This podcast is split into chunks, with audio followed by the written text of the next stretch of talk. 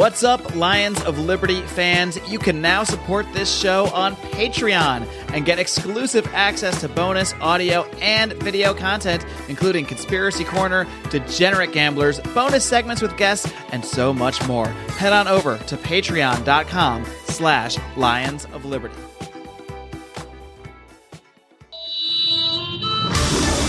Welcome to the Lions of Liberty podcast. Here's your host, shining beacon of liberty, Marc Clair.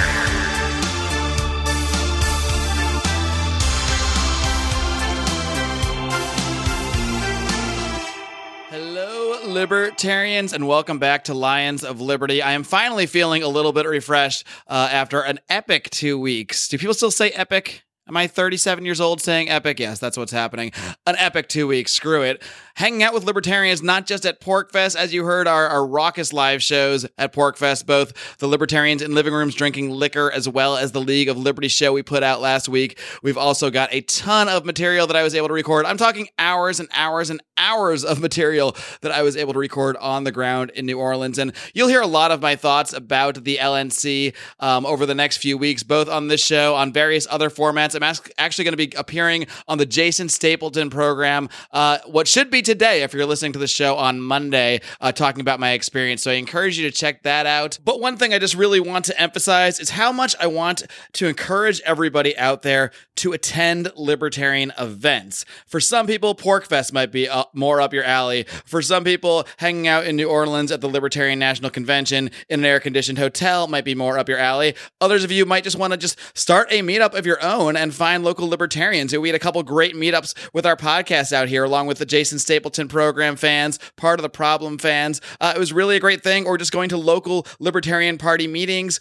or just Liberty meetings at all. There, there is basically no shortage of ways that you can meet up with fellow libertarians and really meeting people in person, seeing them face to face. That was by far the most amazing part of, of being at all these events the last few weeks. So I really have to thank our supporters on Patreon. You can go over to patreon.com slash Lions of Liberty and toss us a few bucks. As little as $5 a month gets you access to all of our bonus audio and video content now. We're starting to incorporate a lot of video. So thanks to them, we were able to attend these uh, events, PorcFest and the LNC. We were able to record a ton of audio. We were able to buy the equipment that we needed to do that. And really, without that, we would not have been able to do this. We, it's really uh, an incredible experience that I really, well, I would say I can't describe, but I'm going to be describing it quite a bit. But it's, it's very hard to per- put into words what it's like to really meet in person many, many people that I had known over the years as, as little bots on Facebook or just known as fans of the show or people that came up to me that I had never heard of that just said they were influenced by Lions of Liberty, influenced to get more involved in things and to speak out about the ideas of liberty. And that is why we do this show. So I, I really can't express enough the gratitude that we have to all of our fans out there, not just the Patreon supporters, not just the members of the Lions of Liberty Pride, but everybody that's ever downloaded one of these episodes, everybody that's ever told a friend about Lions of Liberty, everybody that has ever shared this program. You are all part of the reason that we were able to uh, sort of, I don't want to say culminate because we're just getting started. We're just getting started in building this platform and continuing to spread these ideas. But uh, it did feel like a culmination of the last five years of sorts uh, to attend this convention and to meet so many other people in person, many of whom I have interviewed before, and to actually be able to shake their hand, look look them in the eye, and then record interviews with them was really an amazing experience. So what we're going to do today, and you're going to really want the show notes today because this is the 356th episode of this program. That means you can find today's show notes at lionsofliberty.com slash 356. That's important because I'm going to give you timestamps for all the interviews in this show. So this is really just part one of our LNC coverage. I did hours and hours and hours of audio that i am sorting through. So I'm starting with this. I'm calling this the movers and shakers. These are people I interviewed over the course of the weekend who are um, basically um, trying to communicate things in, in certain ways. That's a very vague way to present things, but I, I think there's a theme that you'll hear throughout these interviews um, that that is basically about communication, how to communicate the ideas of liberty. And uh, you'll hear people that have many different perspectives on how to do so and how to get things done. Uh, you're going to hear from Arvin Vohra for a very brief interview, and you'll hear that that took place before the vote for vice chair. Of course, he was not elected vice chair. Good friend of the program, Alex Merced, was elected as the vice chair, which I have to be honest, I was very excited about just because I had seen Alex grow up. I'd been seeing him doing videos on YouTube about libertarian ideas for almost 10 years, and he's been on the show many times. So it was great to see a young voice um, who, who I've seen personally grow over the years actually attain that position within the party. So I thought that was really awesome to see to see happen for Alex. But uh, this conversation with Arvin took place before that vote. You're also going to hear from Darryl Perry, from our good friend Dan Johnson of the organization We Do Better. You're going to hear from Tim Moen, who's the leader of the Libertarian Party of Canada, as well as the great Robin Koerner, uh, the art of political persuasion. That is uh, that is his thing. So you're going to hear a lot of great conversations, and then you're going to hear at the end a little wrap up for myself and John Odermatt, and uh, I'll probably pop in here at the end for a few more thoughts. Then next week I will be presenting to you the rest of the interviews, which are mostly with uh, candidates for various positions across the country. So next week is going to be kind of our candidate spotlight. Of course, if you are one of our supporters on Patreon, one of our members of the Lions of Liberty Pride, you'll get all this stuff a little bit earlier than the rest of the folks. So without further ado, I present to you part one of our Libertarian National Convention coverage. Let's get ready to roar, shall we? Lions of Liberty fans, I am here live with the current vice chairman of the Libertarian Party, Mr. Arvin Vohra. Arvin, it's been a pleasure to meet you in person finally. Nice to meet you in person as well. All right, and uh, I asked a lot of people what brings them here. I know what brings you here. You're the current vice chairman. Yeah. You're looking to continue to be the vice chairman of the Libertarian Party. That's true. Why do you want to be, because you continue to be in the role of the vice chair, why is it Mm-hmm. an important role for you to hold? The vice chair, in many ways, sets a lot of the tone of our outreach. And I do believe that there are major changes that are needed. Right now, I've traveled across the country and I've spoken to so many libertarian parties where a lot of people simply don't believe not that they disagree with libertarian positions they don't believe that basic minarchist positions even are libertarian positions. The one of the biggest ones of course is abolishing government schools. That is a minarchist position. It's an anarchist position. It's a classical liberal position. And yet that message hasn't gotten out there. And i think that's a result of of soft sell messaging. It's a result of us trying to sneak under the radar, reach out to people, tell them the government schools are fine, and then they become our new spokespeople, telling everyone that government schools are fine, which they're not in the libertarian world. And uh, something you mentioned in the vice chair debate last night, which I hadn't really heard you explain before, is that you, you said for the first three or so years that you were vice chair, you went around and you did have a little softer of a message, Absolutely. a, a calmer tone, tone, or um, you know, just just your form of messaging. And then when you went around to these conventions and you saw that people were in the party that, like you said, it's not that they're against positions; they don't even know what they're supposed to be. A lot of them, they don't know that abolishing schools is a very basic libertarian Very position. that- basic, that yeah. government should not be involved in education. So that is why you decided to take this sort of radical shift. Yeah. And um, I don't know. I, I, you were very, you were heavily criticized, I think, by most of your debate opponents for some of the memes and that sort of thing. And I think your main point was that we, you need to be controversial to get that attention, Mm-hmm. to bring that attention to the party and the ideas. and the key ideas. Right. And and that's true. I, I did spend three years as vice chair using the polite messaging, bold ideas, polite messaging. That's our credo. And I did that for three years. And everyone, so many of my friends were telling me it's not working. They're saying you don't have, you're not, you're not uh, a part of the party that you think you are. You're basically dealing with a lot of people who just like to get high and don't know the rest of the positions of the Libertarian Party. And I disagreed with them. I said, there's no way that that's true. There's no possibility until I saw it with my own eyes. And I saw libertarian candidates saying that, that abolishing government schools wasn't a libertarian position. I saw libertarian elected officials saying that abolishing government schools is not even a libertarian position. Not saying that they disagreed. They just said it wasn't a libertarian position at all. And when I saw that and how widespread it was, I realized that what I was doing wasn't working, that this had happened on my watch, that part of this was my responsibility.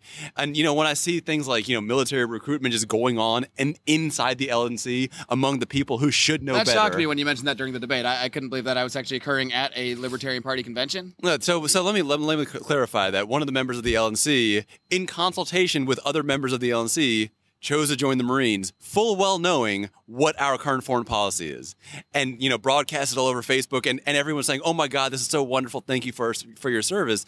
To me, that is a cultural problem. We should not be encouraging people to enable the worst foreign policy in the whole world.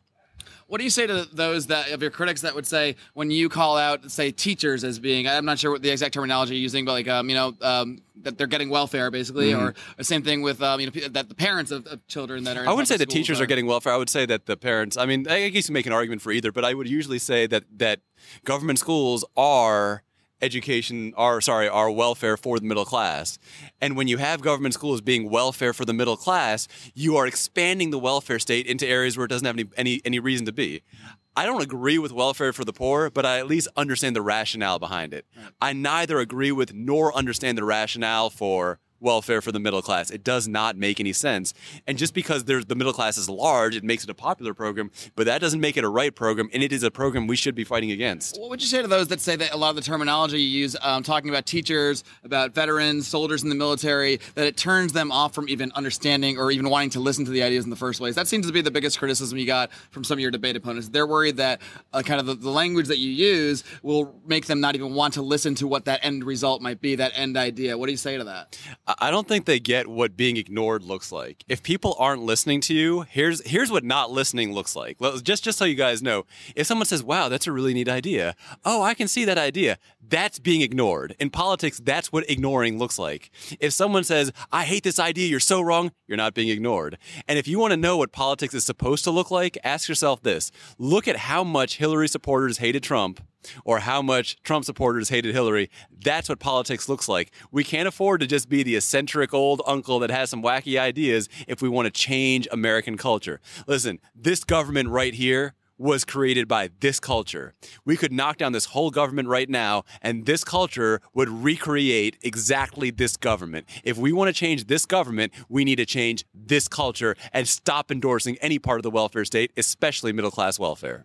And to that end, you've really endorsed radical messaging of all kinds. You know, and saying legalize cocaine, uh, legalize assault we- or automatic weapons. Uh, you want to really put that message all the way out there, boldly and proudly. Do you think that is how? You know, some people say there are different approaches to liberty. Um, as several of your debate po- opponents believe you should pull things on a gradual way. You should kind of lead people along slowly. Do you think that there that your way is the correct way, or do you think that there are sort of different methods for different people that can be used to sort of teach them about the ideas? I think it's the right way for a vice chair. I mean, the vice chair's job is to be bold, is to be controversial.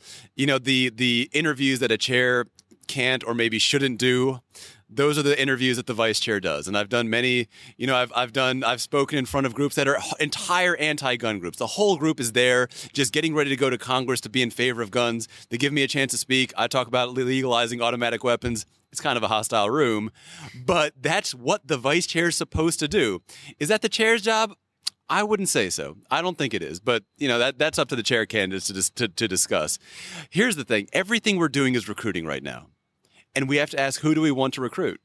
If we re- want to recruit people who actually want to abolish government schools, who want to end the drug war, who want to end the military welfare complex, who want to shut down all these foreign wars and bring our troops home, then you need to do the outreach that's going to reach to them if you want to just get people who like kind of look respectable but like government schools which is middle which are middle class welfare who just kind of like you know being real worshipful of the troops so that they can keep on enabling culturally enabling this backwards foreign policy then you need that kind of outreach. I don't think that's a strategically good idea. That idea is going to backfire the way it always does. That idea is going to make people chicken out at the ballot box the way they always do. That idea is going to have an uninspiring message that's going to hamper growth. So i do i do believe that that your messaging has to at the very minimum be honest you have to say we want to abolish government schools because that is the only libertarian position that could exist Arvin Vohra, wish you the best luck. The chair votes are coming up pretty soon, Yep. so we'll find out the results soon, and maybe we'll talk to you tomorrow uh, after it all takes down, and maybe I'll be congratulating you as continuing to be the vice chair. We'll find out. appreciate that No, thanks for having me on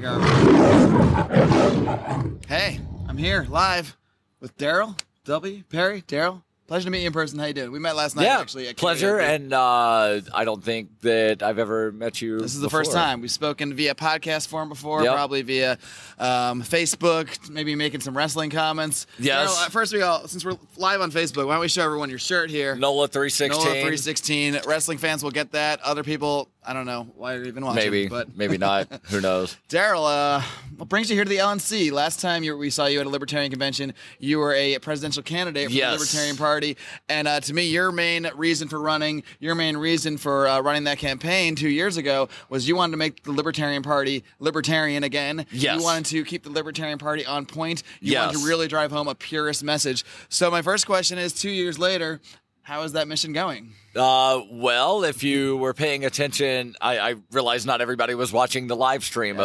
of the convention I was floor. there for the whole.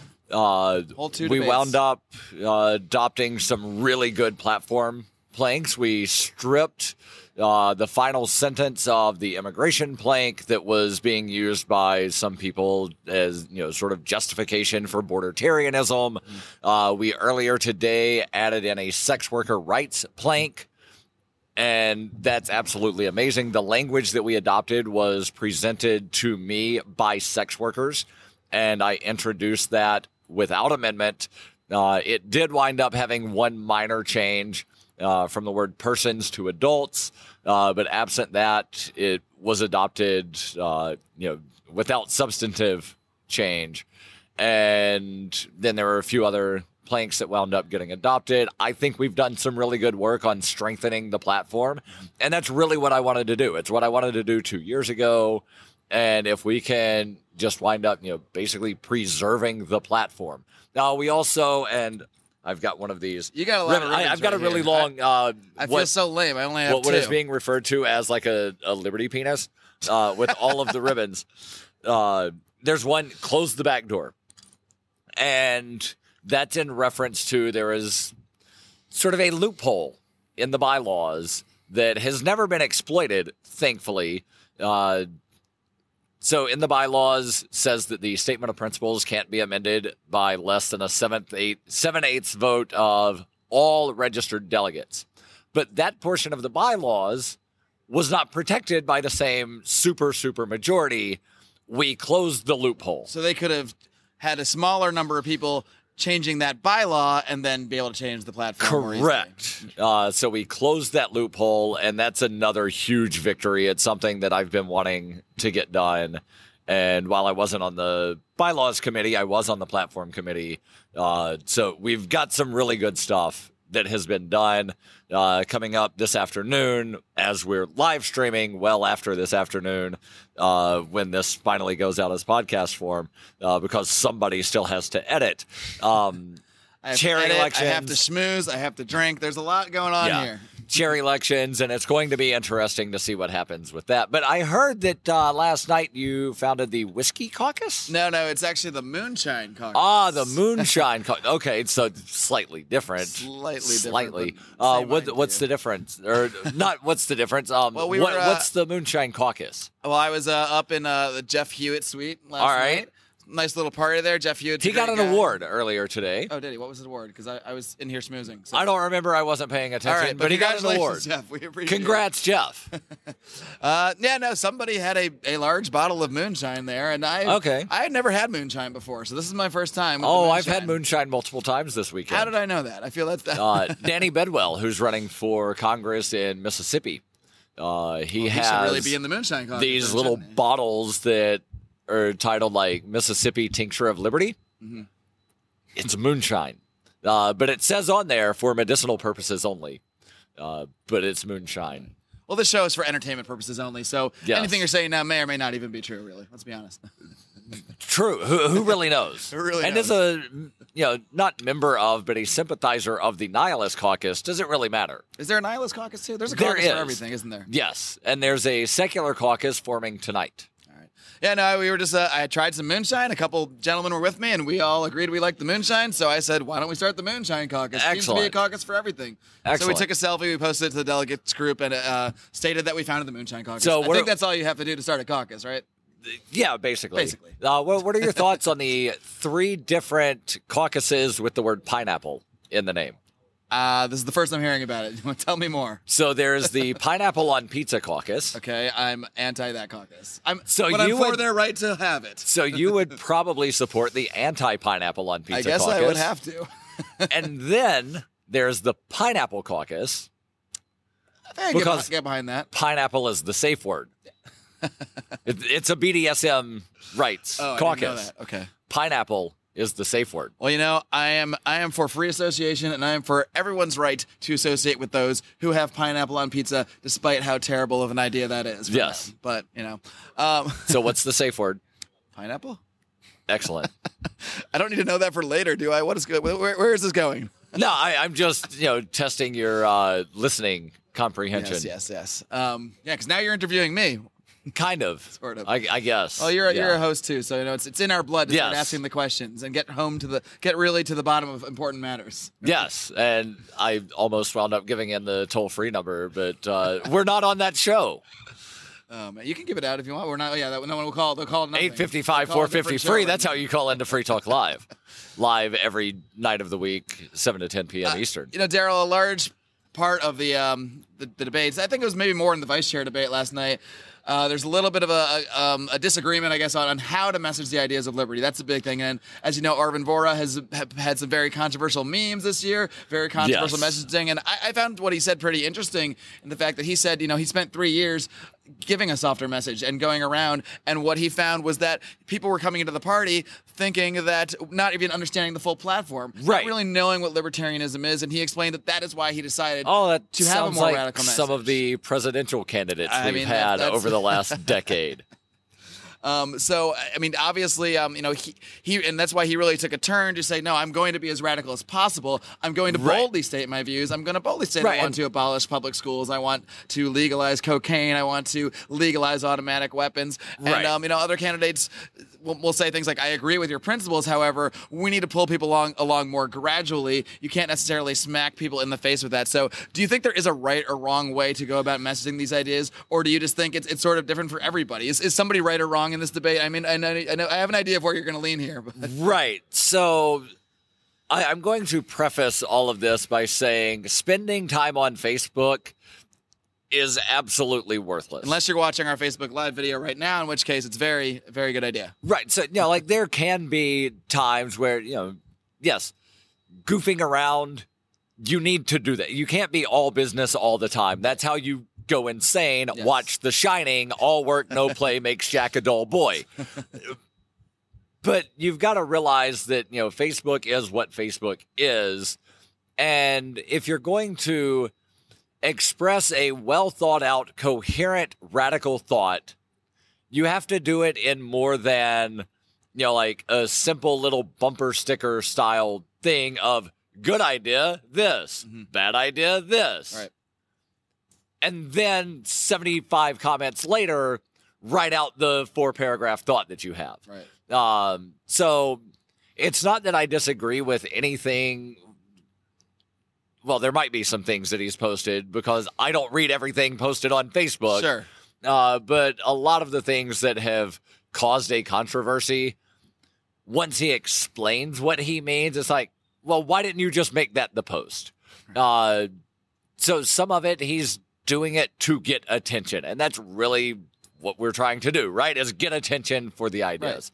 Uh, I think he might be going about some of it in the wrong way, but you can't soften down the message to be like, oh, well, no, taxation really is sort of like the price that you pay for living in society because, you know, reasons and borders and this and that and something, something, my welfare, while simultaneously saying we need to get rid of welfare. Well, which is it?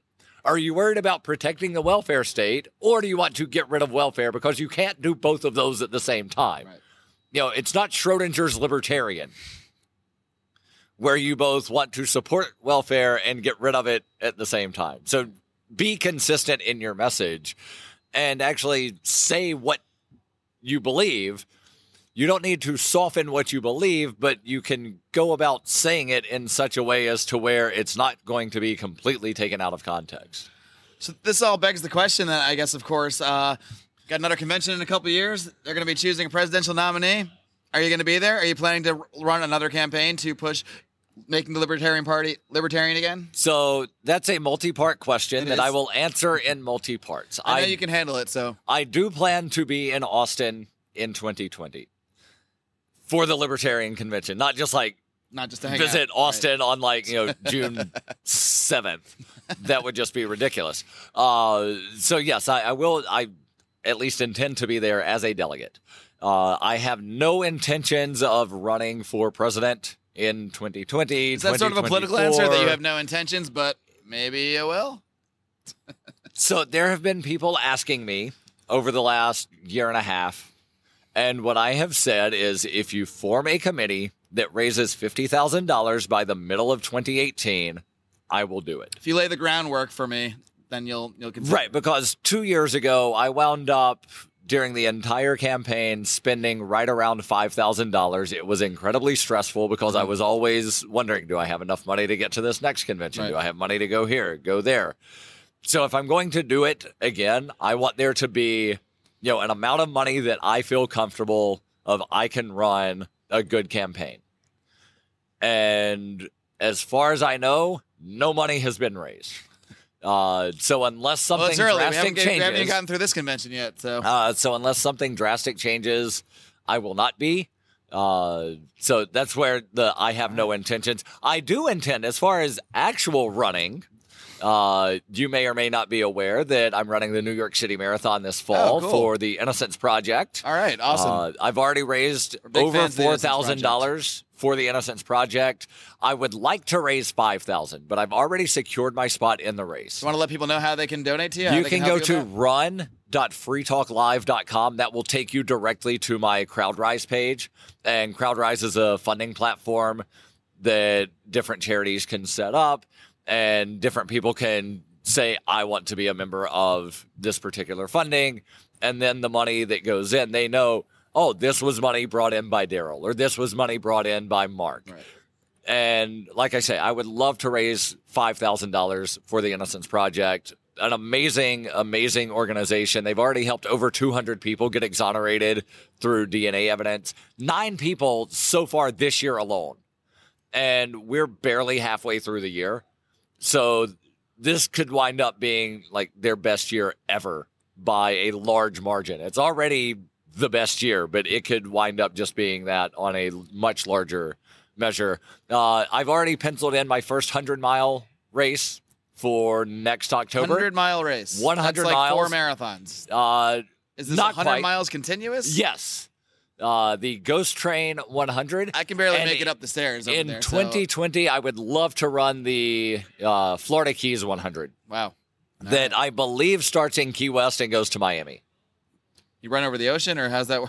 How does that work? There's a highway. No, I know. Um, oh, Darryl, Darryl, it's been a pleasure yeah. talking to you. So th- those you. are my my plans for running, and probably you know a couple more marathons, and maybe do the six majors. Uh, so I'm gonna have New York under my belt this year. The other five would be Chicago, Boston, Paris, Tokyo, and London. Well, you certainly have So that's going to be ambitious several years You have some to get all of those for the running. done. Uh, yeah, and then maybe run the Great Wall Marathon because that just sounds really fun. That run does sound- that twenty six point two miles on the Great Wall. Badass. Yeah, Cool. Well, you'll be running either way. You'll be running. I'll be doing some kind You'll of definitely running. be doing some running, and potentially, if enough people out there like what they hear from Darryl Peril and wa- Darryl Darryl Perry, excuse me, and want to hear that pure Darryl Peril and want to hear that purest message in the Libertarian Party in 2020, well, you can make it happen. You just got to help raise fifty thousand dollars. That simple, right? Darryl, best of luck. I'll see you around Thank the you, convention. Maybe we'll do some karaoke later on again. Yes. Take care. Uh, I am here live and in person finally with someone I've, I've taught. You were actually one of my first podcast guests. This is Dan Johnson of We Do Better and uh, several other organizations that you founded uh, as Right. well. How many do you have? now? How many did you started? Four or five? We're, we're three or four, somewhere like that. I don't know. Um, you were first on my show. I think it was like episode five, one of my very first guests. Uh, we were Yeah. connected by a mutual friend, Brian Engelman, and uh, he told me about your organization, Panda, back then. Uh, that's People Against the NDAA, and uh, you know, we'll I'll link to all these interviews. We, we're not going to go in depth on everything you've done over the years because I don't have six hours. And I've already given you like five of them. so- Yes, yes. You might actually be the most the most times on the show, I think, because you were on four or five. I think I did four, maybe four interviews with you. Four or Every five, time you start yeah. an organization, we do another interview. And this then, is the um, second interview for the same organization. Yes, That's only yes. happened like well because you're live and in person, so it's special. Right. Yes. All right. Um, so why don't we just get to talking about We Do Better and uh, what you're doing here at the Libertarian National Convention and what is this organization you're, you're promoting? What are you doing better, Dan?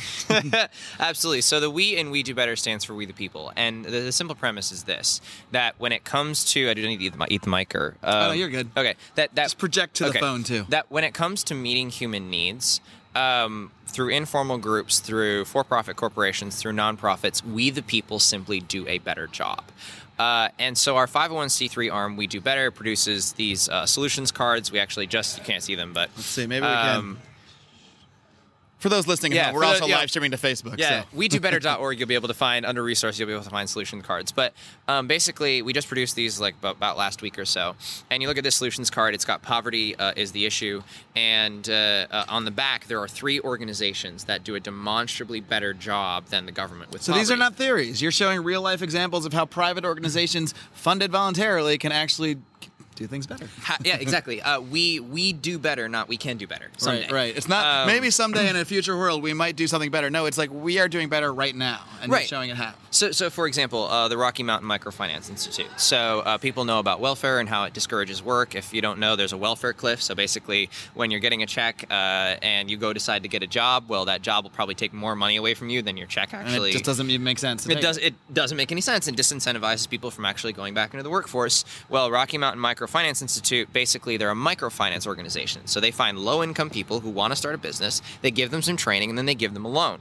Well, since 2008, they have distributed over $440,000. That's 182 loans to people with a 95% repayment rate, Wow. which means they've launched over 180 businesses. Which kind of Denver. scraps the idea that people on welfare are necessarily lazy or unmotivated. Uh, they just get into this system where it, it, they don't have the means to do more, and the system doesn't give them any incentive or any reason. It actually incentivizes them to stay where they are, and it, and it kind of keeps them trapped. Whereas these organizations are, are out there helping them and, and proving, help proving that they can do better too, if, if given the opportunity and given the chance. Absolutely, if given the opportunity and given the chance. But but the fact is that the government takes most of our resources, and the government, you know, you look at uh, Crossroads of Michigan, for example, uh, all the way up in in southeast Michigan. You know, for every nine dollars that goes into Crossroads of Michigan's program, they have a basic cash assistance program, so they do it a little different than the Microfinance Institute. Uh, per, but for every uh, ten dollars that goes into their program, nine dollars of that goes toward the people who actually need it. So 10% overhead, um, which sounds bad. okay. Yeah, not too bad. Um, in Texas, uh, the Temporary Assistance for Needy Families program uh, actually uh, uh, 60 cents out of every $10 in that program actually goes to basic cash assistance.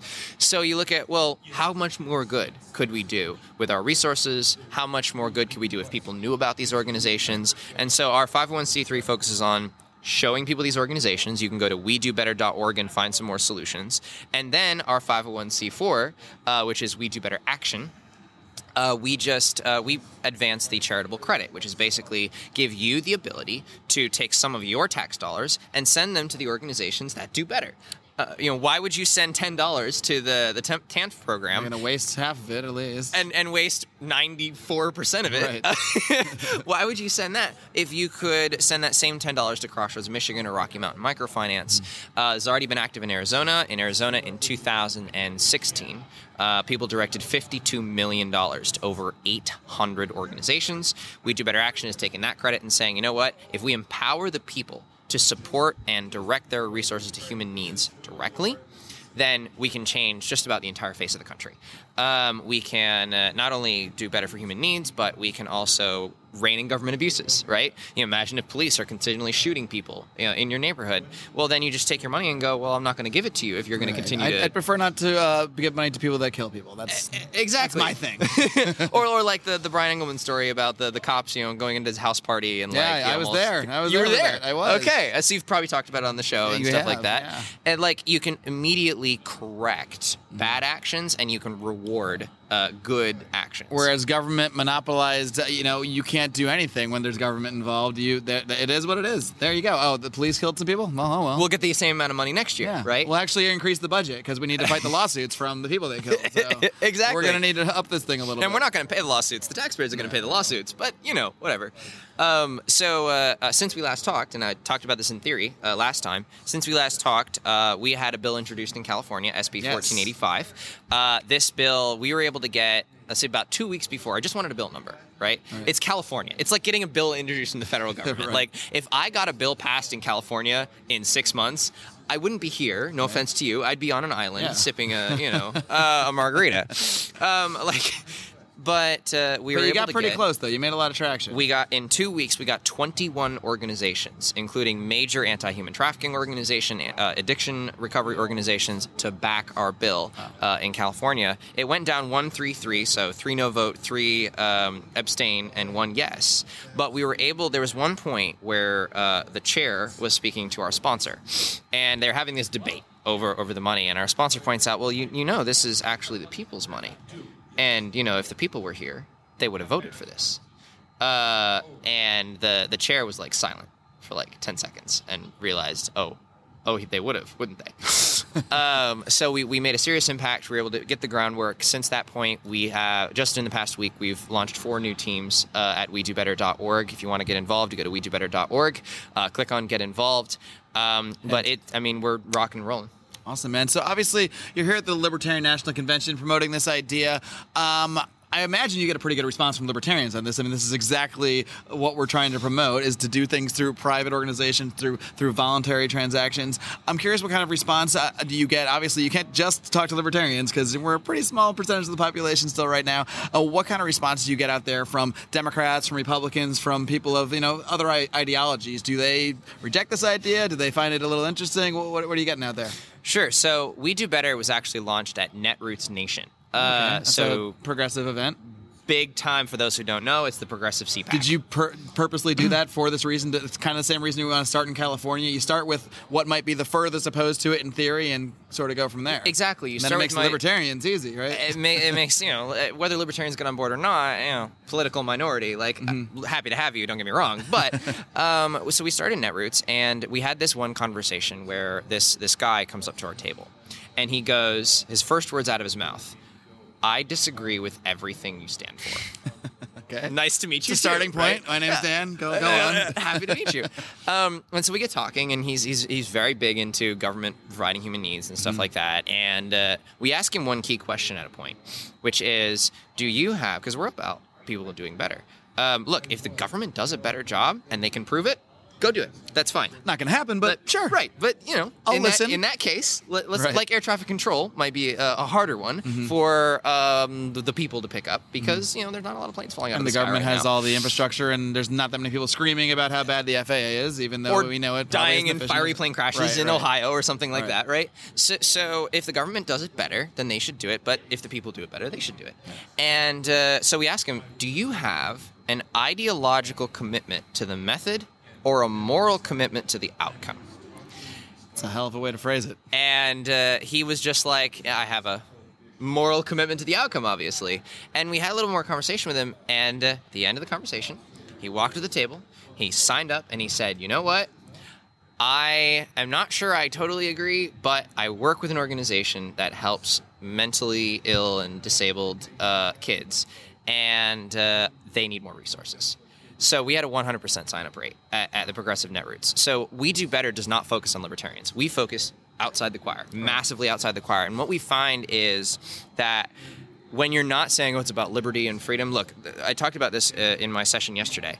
People care way more about getting a better service than they care about liberty or freedom. If they can get a better service in a jail cell, they'll sit in a jail cell and get a better service. talking about this uh, concept earlier with uh, Joe Hoffman. He's one of the vice chair candidates, and uh, you know, libertarians are very intellectual, very ideological, very philosophical. Uh, a lot of us are sort of engineers, philosophical engineers in our mind. But you know, he he was a physics teacher, so he made this analogy like. I'm not a physicist. I'm a physics teacher.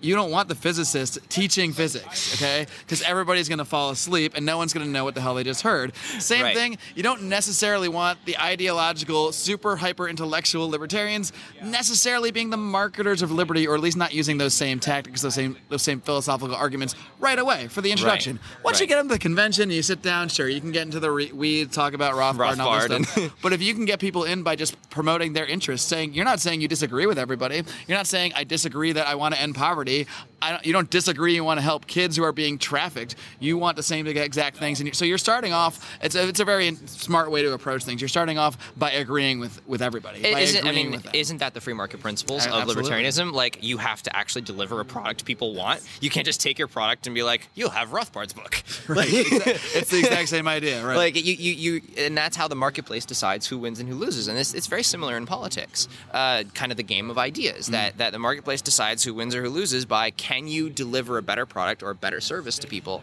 And uh, what are what are what the biggest thing I want people to take away from this, and I, I have to take a slight issue with your use of private organizations. Go for it. Um, when you say private organizations, that's my that's my little philosophical libertarian mind uh, coming out I here. mean, it's cool, but they're not private organizations. They're serving the public. They're serving. They're not serving themselves. It's not like an organization somebody set up as like you know a tax. this is my place then- for my three homeless people that only I like. exactly right. Um, they're they're public organizations, and uh, by giving the government, And that's the another great way to phrase things because you're again they like that word public, so you're not going to take it away. Okay, It's- it is public. This is for the public. It, it, it- I'm going to recognize that it's for the public, uh, and I'm going to recognize that there's no re- not every school. Uh, is a government school that serves the public, Right. right? Uh, or not every school that serves the public is a government Yeah, school. In fact, most of them that serve the public aren't. Um, most of, in just about every category of public services, are provided by the people, not by the government. And so, giving the government that high ground and saying alternatives, I, I love. Libertarians love the word alternatives, but I prefer like other solutions, for example.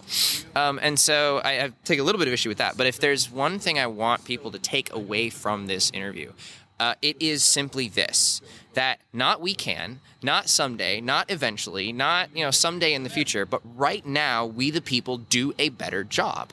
Um, like there, there's no. We have this once the free market you know somehow comes about and you know liberty reigns one day uh, that we can do better. Uh, no, it's right now today we do a better job, and if we simply notice those organizations, we do better.org, um, or you know we actually take action to allow people to support those organizations directly, uh, which is also we do better.org. Get involved. Um, then uh, I think you know, until we get to that point, it's going to continually be a losing philosophical argument because it's only a philosophical argument and not an, a real argument based on someone's experience. Uh, before we sign off here, why don't you let us know? Do, what, do you have anything else brewing in the works? Well, I don't know if you have another organization you're working on, Oh but probably do, and been in the back of your mind somewhere. But what else is in the works in terms of the bills and the legislation that you're looking to pass? Is there any progress that you're making in other states and that kind of thing? Absolutely. So we, we just signed up a few more teams. Uh, we do better. Indianapolis uh, just came on board. Uh, they're targeting Marion County property tax. Um, uh, we do better. Denton County in Texas. Uh, we do better. Idaho. Um, we do better. San Diego. And I know I'm forgetting uh, one or two. Oh, we do better. Cook County, Illinois. Uh, we added like seven teams in the past three weeks. And so what they're doing is they're saying, look. I want to empower people in my community and give back to we the people the ability to meet human needs directly the best way that we can. I want to pass a charitable credit. I want to say, you know what? Your tax money, you should be able to decide how to help people with it. Um, and uh, if you are interested in something like that, you can go to wedobetter.org, click on get involved. We'll reach out to you. Uh, we'll get you started. I mean, quite frankly, we're taking off. We had like 50, 60 signups at this convention That's alone. great. Awesome. Uh, and uh, I might need some help managing people at one point. So if you have good management skills, you know, give me a holler. Dan Johnson, it's been an absolute pleasure meeting you in person. Uh, I'm sure we'll hang out over the next few days here in New Orleans. I look forward to it. Adios, folks. All right, Facebook. I am uh, Lions of Liberty fans. I am here live, still at the Libertarian National Convention, and I'm here with the leader of the Libertarian Party of Canada, Tim Moen. Tim, pleasure to meet you. Tim Moen. Make sure I pronounce Yes, that Moen, correctly. just like the fine faucets and plumbing fixtures. Good to Well, be here. Yeah, it's good to meet you in person. I've interviewed you before, and yeah, uh, yeah it's uh, it's, it's uh, obviously you've been to a few of these here in America and uh, several in Canada. I'm kind of curious. Um, in terms of the uh, the general feel, the general vibe, is there are there any major differences between a uh, United States Libertarian Party convention and the conventions that you guys hold up north? Maybe different snacks, different. Uh, Well, I mean, you know, you, you're obviously a much bigger party than us, um, and as Canadians, we're a little bit more.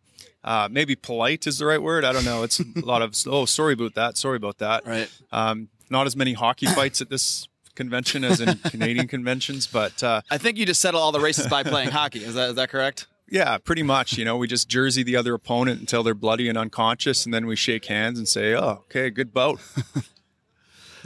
And you, uh, so you uh, yourself and Robin Koerner were the moderators for the uh, the chairman debate. I thought that was pretty interesting that we had two. Uh, well, Robin is now actually a U.S. citizen, but uh, two people from a different country hosting the chair debate. Oh, was that the idea behind it? Do you think? Well, we're members of the Commonwealth, so I don't. I, I'm not sure if that was a connection, but I think the primary thing was that uh, you know they wanted some maybe objective outsiders uh, moderating to give the air of of uh, neutrality or something. Right, right, right. Right. Um, how, how do you think that that debate went? Uh, that, that was a little bit different of a vibe than the vice chair debate, which was relatively calm. The uh, chair debate was, uh, how would you call it? Interesting. it was entertaining. It was spicy. Uh, you know, there was there was a commie on stage. I I was surprised by that. I, Correct. We don't we don't have that in Canada yet, so that's something to uh, look forward to. Maybe I don't know. Yeah, it's pretty interesting because Matt does try to emphasize that he is a communist. However, he favors voluntary communism. I Right. don't know if that's ever really worked in history or ever existed, but. I mean, I, I guess if we're going to say people can have voluntary associations, we have to allow people to try that. But then he'll say something to the effect of, "And I support Medicare for all." So that Right. doesn't sound all that voluntary. But and, it was a and rent is theft, and Right. of course we can use violence to prevent theft. leave the phrase "abolish private property" It was also used. Yeah, that seems uh, seems like there's a little bit of violence there, but uh, good on him for standing up there and, and taking all the booing, I guess. So I'm not sure if you heard the um, on that subject. The uh, proposal is called the New Orleans Accord that was brought up earlier. It basically said uh, this isn't obviously isn't word for word, but it basically said that the Libertarian Party is open to people with various different economic views as long as they are vol- voluntary associations.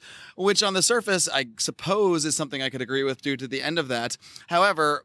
To, to me, I mean, I voted against it. I'm a delegate as well. So, um, to me, we already have a party platform. It already has private property instilled in it, and I, I so it, you know I don't see how that changes anything. And it does seem to be a way for to just allow for some of these different economic views, such as rent is theft, abolish private property, to work their way into the party and be approved by it. So that's why I was opposed to it. Well, yeah. I- I- Did, did the motion pass? It did or- not. It did not. Okay. Well, that's but it was good. uh, it was mean, it was is- close actually. It was it was closer than I thought it would be. That's a troubling one. You know, I'm a big fan of the Dallas Accord, of course, Mm-hmm. which uh, says that you know if you're a constitutionist, a minarchist, an anarchist, or whatever, we should all just focus on the 90% that we agree on. But it, it does seem like opening the doors to people who are diametrically opposed to our principles, who might not realize that they're diametrically opposed, opposed may maybe is um, a bit of a, a, a, a Trojan horse, a bit- Right. dangerous. So I'm glad the motion was defeated personally, but. Let's move on to uh, talk a little bit about what's going on in Canada in, in terms of the Libertarian Party and the Libertarian movement. Um, I, I, I imagine you know you're a how big is the Libertarian Party in Canada? It's uh, I know it's smaller than the one we have here. Yeah, I mean, I, I think in terms of proportion to our population, it's about the same. I mean, we usually peel off about, uh, well, I think in the last election, we peeled off about uh, two or 3% of the vote. So uh, that was our, our best result in 43 years. So it's kind of slowly starting to rise. Um, so I, I think we're kind of on par with the U.S. in terms of the proportionate number of libertarians. And Canada um, recently passed, I believe it was marijuana decriminalization. It's also uh, it's, it's a lot more than decriminalization. though. It's, it's basically a giant regulatory package, which is Yes. um, California passed something similar, which is a it's a diff- difficult thing for I think libertarians because on one hand we certainly want to legalize marijuana in the sense of anybody can have it without being put in jail. At the same time, we're opposed to regulations. We're opposed to this kind of thing. So I mean, in California now, I mean the price of marijuana that that was um, under a, um, the medical regime earlier, when recreational was instilled, due to all the regulations, prices have skyrocketed. I mean, not only are there num- a number of taxes and regulations and that sort of thing, but now it's more expensive to produce marijuana due to regulations just with the growing and that sort of thing. So it's really, and there's actually is now a movement, and I believe it's going to be on the ballot again to reduce some of those taxes, which I suppose is a wonderful thing. So, what are your thoughts on the uh, what passed in Canada, or did it, It- officially pass? Or It's it's uh, it's passed, and it, it will be recreational cannabis uh, will be legal in October. Now, you're right. It, it- you know, the term legalization comes with all sorts of caveats. So, uh, you pass a joint to someone that's under the age of uh, 18, you could be on the hook for 14 years in Wow. prison. Yeah, and than- those are punishments that were not in the law before. Exactly. Wow. Yeah. Uh, you you ha- have uh, over 30 grams of cannabis in your possession. You could spend up to five years in prison. Uh, you, you you're a business that sells to um, a minor or someone under the age of 18. Uh, you know, half a million dollars. Like it, it, it is very and what we're seeing now so up for the past five years it's been a bit of a golden age for cannabis growers in canada. There, there's been all these mom and pop shops. Vancouver city has said well even though federally this is illegal we're not going to enforce federal law. Mm-hmm. And so all these dispensaries popped up all these craft producers popped up. There's a, a burgeoning uh, free market It's almost like a, a local nullification, Canada style. yeah, yeah. And so now what we're seeing across Canada is all these dispensaries that have kind of been operating in the gray market um, are having their kneecaps busted. There's raids going on. These things are getting shut down, and uh, these people are that employees of these stores are getting thrown in jail. Um, a- and, so this is all a prelude to legalization, and the federal government issues the licenses to produce, and they're they're only going to issue like a handful of these licenses. So there's going to be a dozen to 20 businesses that are going to have a license to print money, and everyone else is going to have their kneecaps busted. So if you're politically connected, you know Justin Trudeau's uh, ex uh, admi- chief financial officer of his campaign owns one of the biggest cannabis companies in Canada. So obviously he's going to get a license to grow. think they're going to get approved. I think it's yeah. looking good for them. So, so we're seeing how crony capitalism emerges in real time right Mm-hmm. Uh, so, would, are you looking to help to? I mean, I don't know if you'd want to repeal this legislation, or would you, or would you just try to amend it to remove those penalties while keeping the legalization aspect? Or, I mean, are, are you out there talking about this sort of thing out there? Yeah. And uh, you're actually running for parliament as well, so I'm sure this is something that comes up a lot on the on the campaign trail. Yeah, absolutely. So, so the first thing I do is, you know, we have in Canada we have the criminal code. So it's, you know, these are criminal offenses. You get a criminal record, you can get thrown in jail. So it has to be removed from the criminal code uh, right off the bat. That's the first thing, and then we have to get licensing out of the hands of the federal government. So, we, you know, th- these are all the things we need to work on. There are certain um, positive aspects of of this uh, regime that you know the provinces basically have the rights to distribution so they can distribute how they want so so you know this is kind of like states rights in the US so I'm okay with that you know Ontario has dropped the ball big time there they sell alcohol the pr- province is the, the single seller of alcohol in the in that province and they are the ones that are going to be distributing and selling the the cannabis so that's a terrible model but you know in Alberta we're more free market friendly so I think it'll be more business oriented but Tell us a little bit more about your uh, your run for parliament. Uh, why did you decide to run? How's the campaign going? What kind of response do you get out there from your, your fellow Canucks?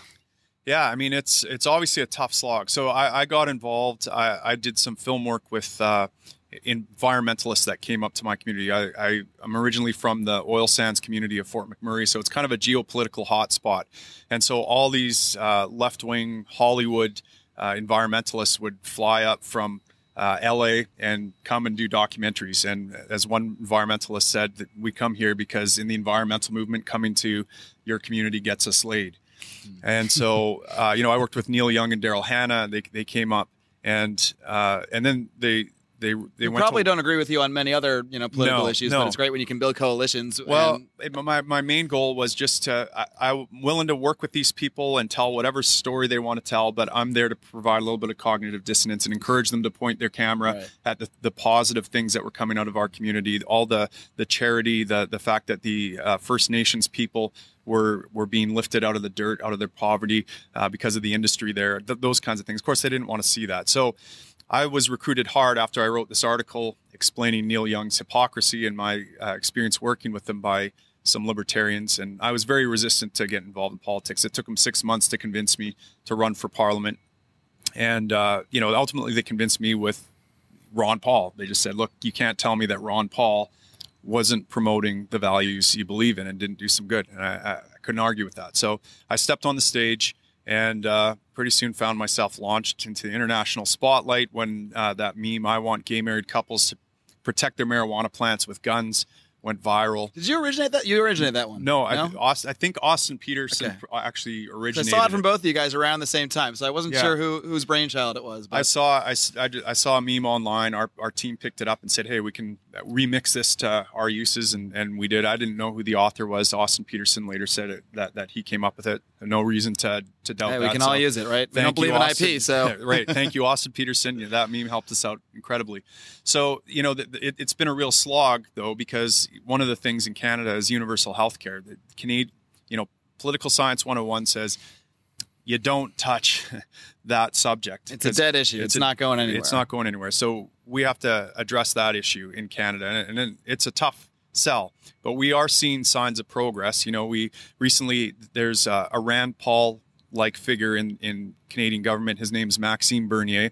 He's a member of parliament for the Conservative Party, and he ran for leadership of the Conservative Party on a libertarian uh, platform. And he came within 1% of winning that. So he could have been our next prime minister, uh, but he lost because the, his opposition uh, brought in a bunch of dairy farmers. In Canada, there are there's supply management around the dairy industry, so the dairy cartel has a stranglehold on Canadian politics. So this guy won by a few dairy farmers. Now in Canada, you can't go against party line very easily because the leader has to si- personally sign off on your endorsement. So it's very easy for you to get kicked out of caucus and get kicked out of the party.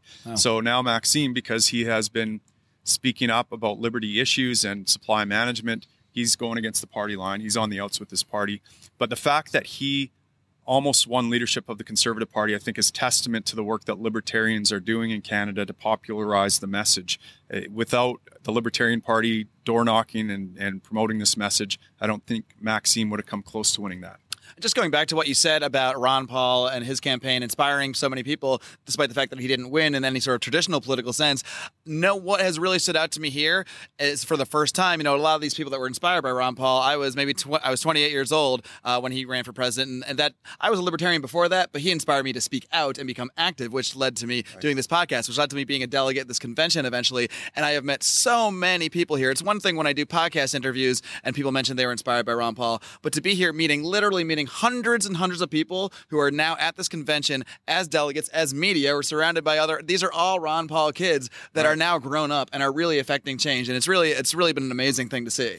yeah it's it is amazing. And I, again i go back to okay what was ron paul's legacy? What was his success? Was it that he won a seat in government and pulled some legislative levers and gave us all liberty? Mm-hmm. No he didn't have any success at all as far as i know in moving forward any liberty oriented bills.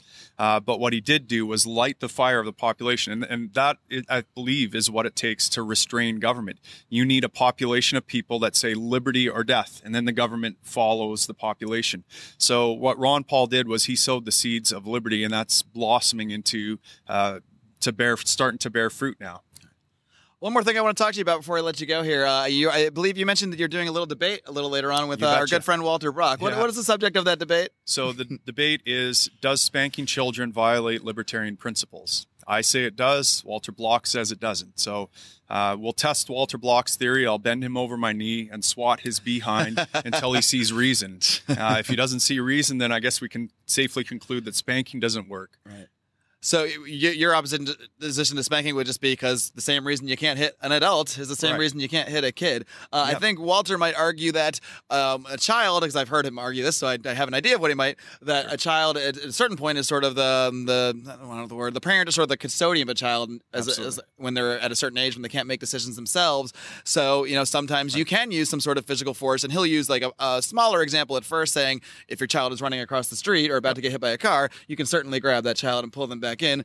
I would differentiate that a little bit between that and actually you know corrective their correcting their behavior uh, via spanking. But I mean. What kind of punishments can you use on a child? Or if, if I mean, I, I'm not a parent, so I'm not going to comment on parenting techniques. But you know, besides spanking, what kind of, I guess, um, corrective measures you might say could you use on a child who is, say, acting up or throwing a tantrum or that sort of thing? Right. So, so Are you first- are you a father, by the way? or- Yeah, yeah. I'm the father of four, so I have some experience here. And listen, I I was a traditional parent. You know, I spanking wasn't off the table in our household, timeouts, those kinds of things. Uh, punitive force wasn't off the table, and so it took me a long time. I realized eventually that I was violating the the principles I was espousing by doing this, and it took some work to figure out how to parent without force. Um, but you see, the argument I'm making, I, I don't disagree with Walter that we got to use force as a parent. We have to restrain our kids. We have to make them brush their teeth. We have to make them do things that they don't want to do in the moment. And this isn't uh, this isn't a problem that is unique to parents either. You know, as a paramedic, I run into this problem all the time. I have patients, adult patients who lack capacity. They're hypoglycemic, they're having seizures, they're having a psychotic break. Uh, for whatever reason, medically, they're not, they, they don't have their uh, capacity. So my job is to be their custodian. Now, I can restrain them to prevent them from hurting themselves and others. Uh, but you would never say that I can hit them. I, I, I can't whack them or spank them. I, we wouldn't say that that was. We, we would say that that's a violation of my custodial duty.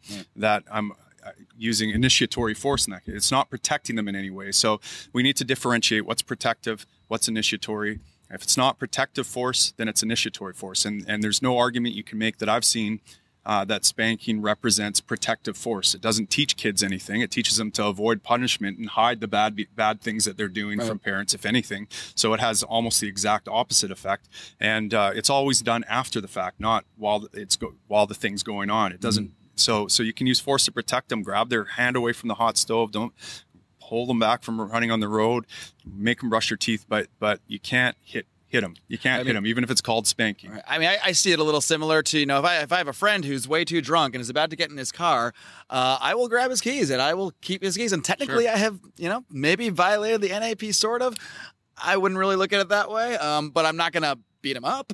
Right, right, yeah. I'm not gonna punish him for doing yeah. it. I'm just gonna try to do enough to prevent him from injuring himself or someone else. Right. And and I'll say this because the the real crux of your question was, well, then what can you do as a parent, Right. right? And so I- I found that you know for the first year when I took initiatory force off the table, I saw everything in terms of when can I use force? When is it okay for me Right. to use force? But I realized after a while that's the complete wrong way to look at parenting. I had to look at parenting like uh, an entrepreneur almost. Like what these child children are my customers. I have to deliver them to their future selves when they're fully self-actualize and can be their own custodian uh, in the best form possible. And so I have to be an entrepreneur. So I have to see the life through their eyes. I have to understand um, the way I was contributing to their environment and the, their behaviors. And I had to spend a lot of work engaging with them, talking with them, reasoning with them, um, and, and that sort of thing, and negotiating with them. And holding myself to the same standards and making agreements. And uh, once I figured that part out, things got a whole lot better in terms of their behavior. Nothing's ever perfect, but um, but but things improve dramatically. So you can do it. You can peace, peacefully parent, um, but it does require more work. There's no shortcuts to this. You, if, if you're having kids, you're kind of taking on a positive obligation. You kind of owe it to them. Uh, they require your constant engagement for survival and flourishing. So, so I think that's that's something that's worthwhile and something that every parent should do. Tim, well, uh, best of luck in the debate. Best of luck with your uh, parliamentary run. Best of luck with your peaceful parenting. Uh, before I let you go, why don't you just let everybody know where they can find out more, uh, not just about your, your run for parliament. Of course, we'd like people to. I'm assuming you can't donate as an American to a, a Canadian political campaign. Is that correct? No, although you know we, You can we- share interviews on Facebook. Absolutely. You can like things. You can um, tell people about his campaign if you have Canadian friends. Yeah. And you can support, uh, you know, private endeavors of our, our members uh, with Bitcoin and all sorts of things, right? So a lot of us have uh, YouTube channels. Uh, I'll probably be starting a Patreon page pretty soon and doing, um, you know, liberty-oriented messages and and things on mental health. I have some uh, uh, background in PTSD and different things like that. So watch for that kind of thing. That that kind of thing definitely helps us. But yeah, spread our message, and you can find us on libertarian.ca. You can look me up on social media and on Twitter. Just Google Tim Moen and and friend request me and let's uh, let's connect. Tim, pleasure talking to you. Pleasure Thank meeting you, you. Best of luck. it. Take care. Awesome. Hello, Lions. We are here live at the Libertarian National Convention with. I'm also with my one of my co-hosts here, John Odermatt, and we are here with the one and only, the walking weapon of uh, mass persuasion, That is right. I am the walking Mr. weapon. Robert Koerner. It sounds a bit sexual, doesn't Robin, it? it's been I've had my hand out for a while here on the video. Am I supposed to shake it? I Is don't that know. what we do? It's a pleasure meeting. Um, it's really been a kick actually being here at the convention because I've been doing this podcast for almost five years from the back of my house in Los Angeles, Yes. and now suddenly I'm meeting um, so many of the people that I've interviewed uh, so many times in person, and it's kind of cool to find out that you're real people. You're not just uh, bots on the internet. And I am not a hologram. Yeah. How's how's the convention been for you? I know you've been all over the place. You did what you told me like something like five Right, talks. Yeah, fantastic. It's been really great. I did. God, I can't even remember what I've done. I did a talk on winning elections out of nowhere. I did a talk on at the Pragmatic Caucus.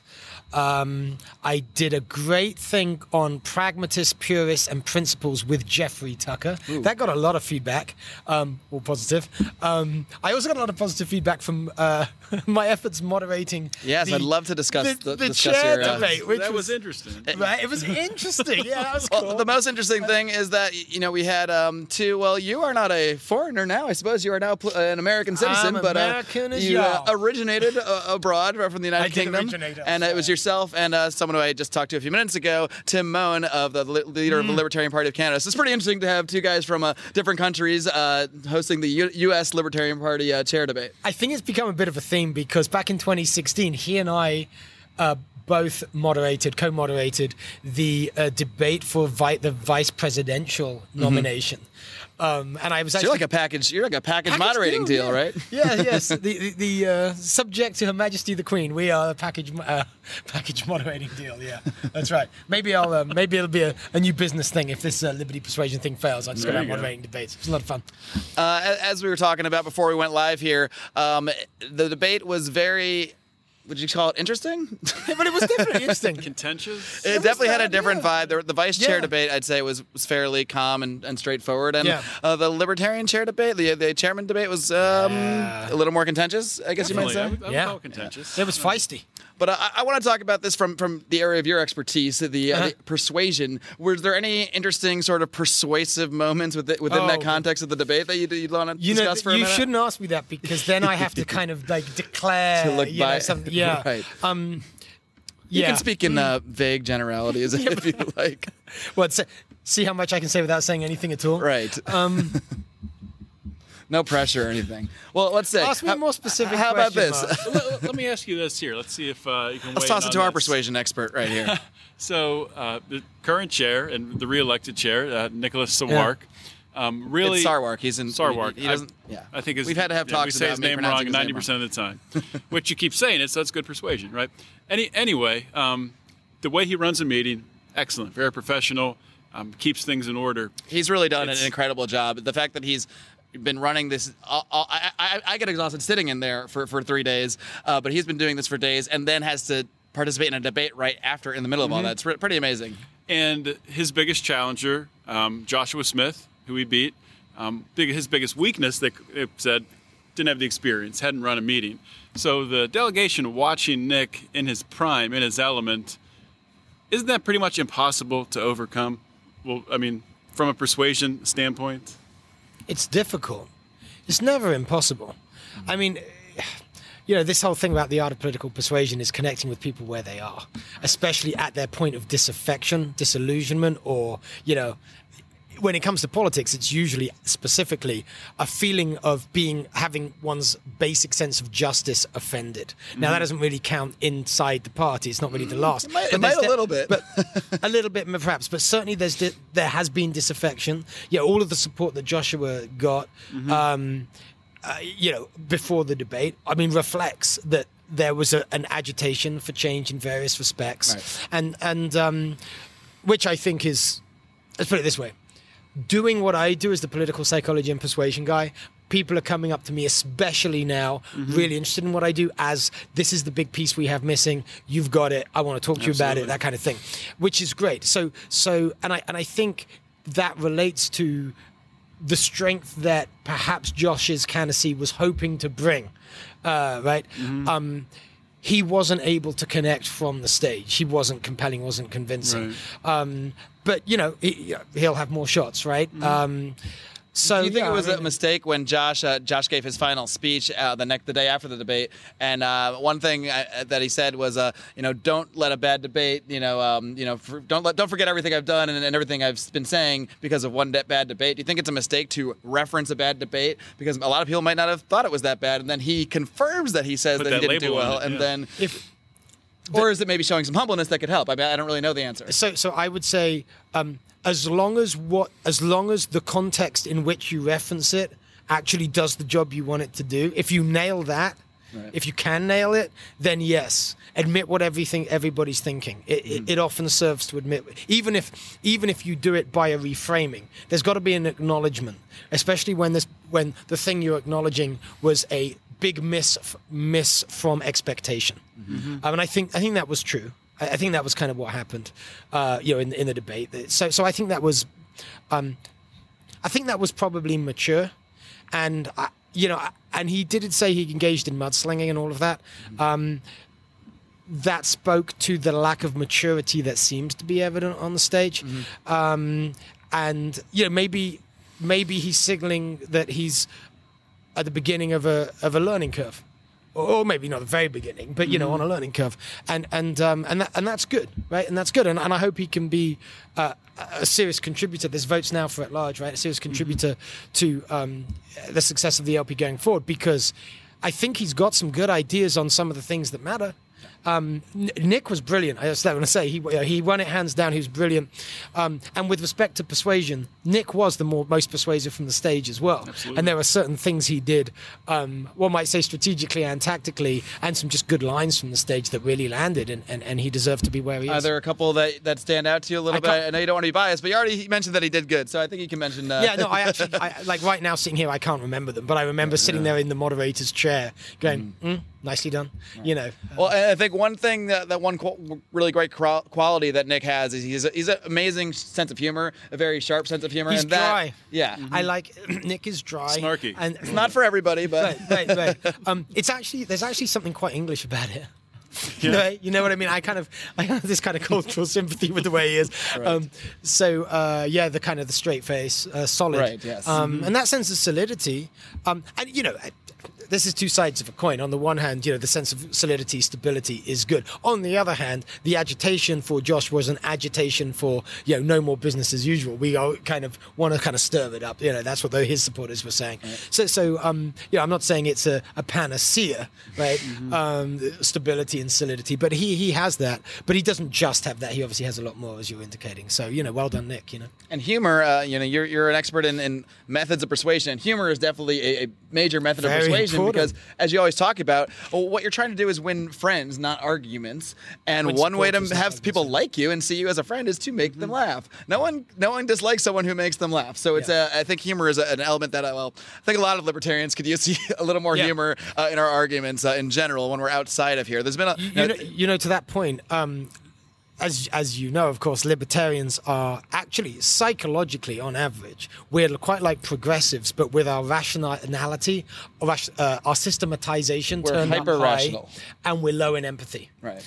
And good humor rests on i mean i'm approximating but rests on the ability to be empathic right timing is a bit about that um, so there is certainly a, a sense in which for libertarians especially um, humor can uh, do a lot of good because we humor can be a, a pattern breaker, right? And pattern breaking is important when you're trying to open someone's mind to a new idea. What you want to do is subvert their expectation and human, uh, yeah, and in this case, you know, the expectation of what you might be as one of those freaky libertarians. Let's say if you're outside the movement, um, if you can subvert that. That that's can be good for opening a kind of cognitive door. Humor's often a really good way to do that. question with with regards to I think one of the biggest hurdles libertarians have many hurdles to getting elected, but one of the biggest ones is uh, people actually actually being able to picture them in office, being able to picture Yeah. a uh, libertarian senator, a libertarian congressman, a libertarian president. They can't even get it in their mind. What can libertarians do to sort of plant that image to, to overcome that obstacle? Um, so many things. One one that just comes to mind first um, is instead of banging on about this ideal political destination, our mm-hmm. libertarian utopia, which you know varies among different libertarians, but you know what I mean, to actually root one's discussions, especially of policy, in where we are, and mm-hmm. remember that politi- that pol- politics is the art of direction, not destination waking up tomorrow in anybody's libertarian utopia is not on the table. It never will be. Thankfully, also waking up tomorrow in a communist dystopia is not on the table. If you're, you know, what you want to do is move policy in the right direction. Usually it's one step at a time. Sometimes it's two steps. And if you're really lucky occasionally and you're really damn good at whatever you're doing in your right place at the right time, it can be three, however you might measure them. Right. But um, it's easier to get agreement around direction. And when you're talking in terms of direction from here, you're really sharing the common reality and showing that you're engaged with the common reality and you don't live in the hypothetical. I think to a lot of folks, we live in the hypothetical. Um, and, and I say the ideal, the abstract, all of the above, right? What kind of response have you been getting uh, out here at the Libertarian Convention to uh, to uh, everything you're saying out here? You're mostly here. Well, you've given five different talks. So, ma- I, I, what else have you been talking about besides persuasion? Because I know that is, is your big thing, and it probably all ties back to that ultimately. But Well, no, you know, I wouldn't say it does. You know, the, the talk I did with Tucker, Jeffrey Tucker, on uh, pragmatist, purists, and principles was really, it's it's kind of deeper than persuasion. It's not psychology. It's really philosophy. I was really talking about the nature of truth and our responsibility to truth as our primary responsibility in trying to work out what the good life is and how to get it through and in politics right? Um, so I was I actually drew an analogy between our our responsibility uh, doing politics with the responsibility of scientists doing science, right? Um, because you can ask the question: Is science pragmatic or is it purist? Well, it's both. And it has to be both in being true to its principle of the pursuit of truth. And if you have the, percent, the, the principle of pursuit of truth, necessarily your discipline will be both fundamentally pragmatic and fundamentally purist. And what I mean by that is, um, science is concerned with the with abstract truths. I mean, that's what they're trying to produce.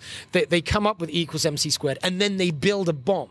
Right. that's not a good example, but you know what I mean. I mean, it, it is actually a good example for, I, but you know what I mean. Um, but on, truth. but, but on the other hand, how do they, how do they, as it were, perfect the purism? 100% pragmatically by going into the world and testing the, the pure propositions mm. against the way the world reacts and against data.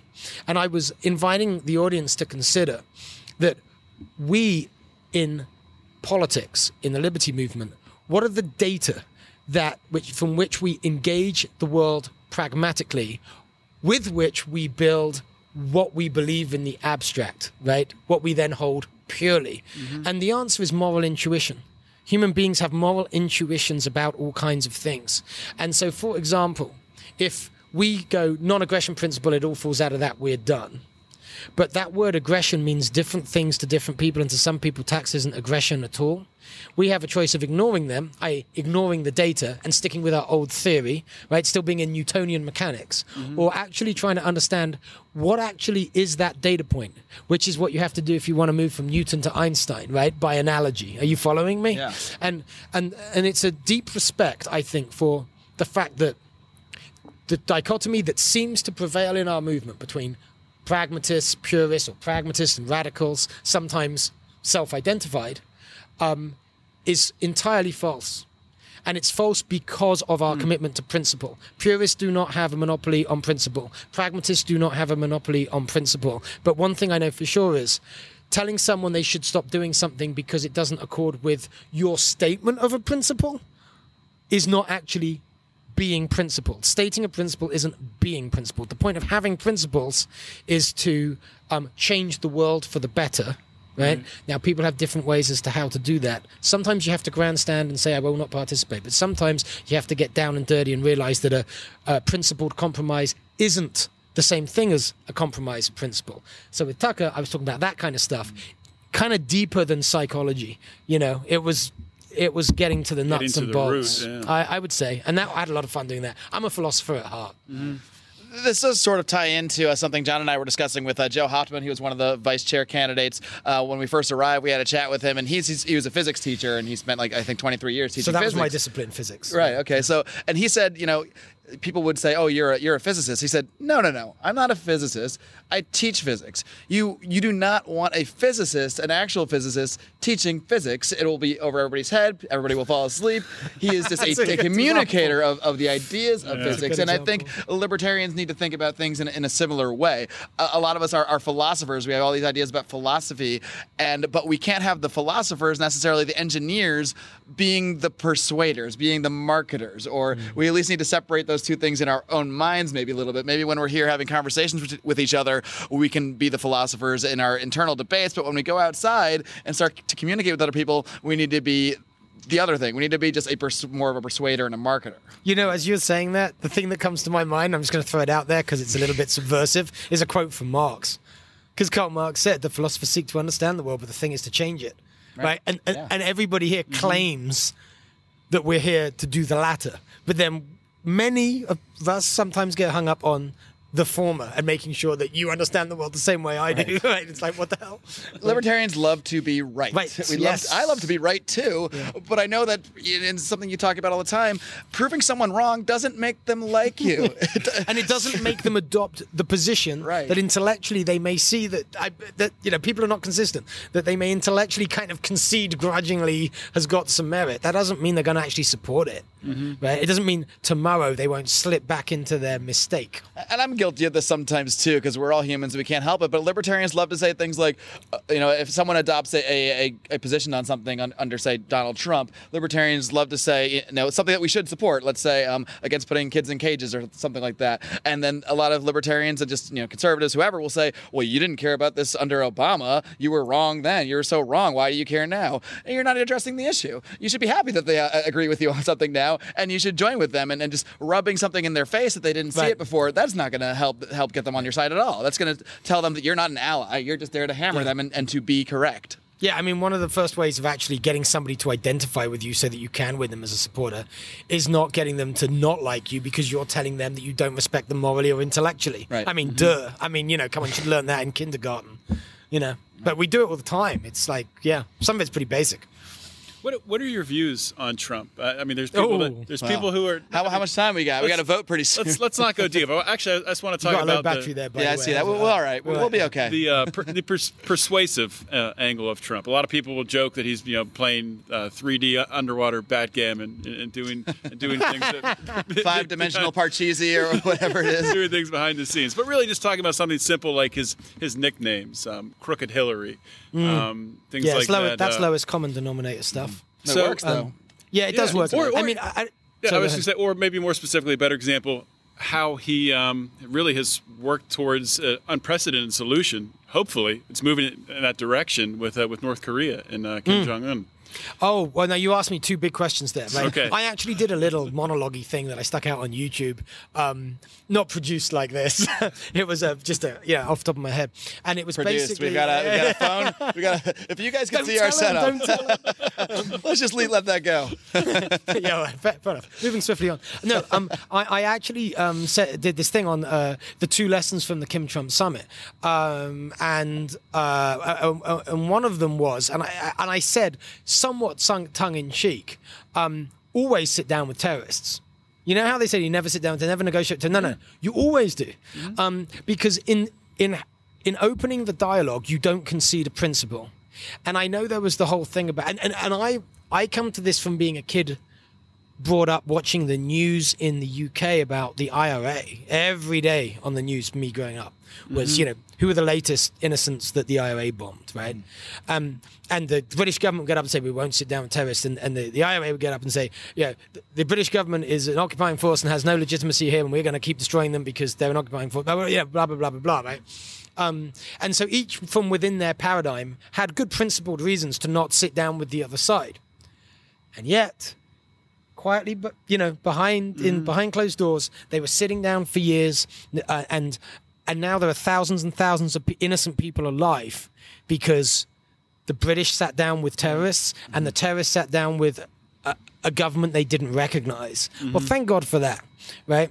Um, And it's at least saying, okay, well, at, at this moment in time, we agree talking's better than violence. Yeah, war to, to George Orwell's better than to war war. Churchill said that, right? And he's right. And it's always been been the case. Now, one of the things that I actually do think uh, was also important in that playing out, and I might be unusual in my view on this, is that Trump actually did what nobody had done before uh, in this uh, um, in the North Korean American issue, which was say that he would not tolerate um, the behavior of North Korea, the going, you know, the the the, the threats, mm-hmm. and he said it in terms that they understood. He spoke back to Kim in the language that Kim speaks to mm-hmm.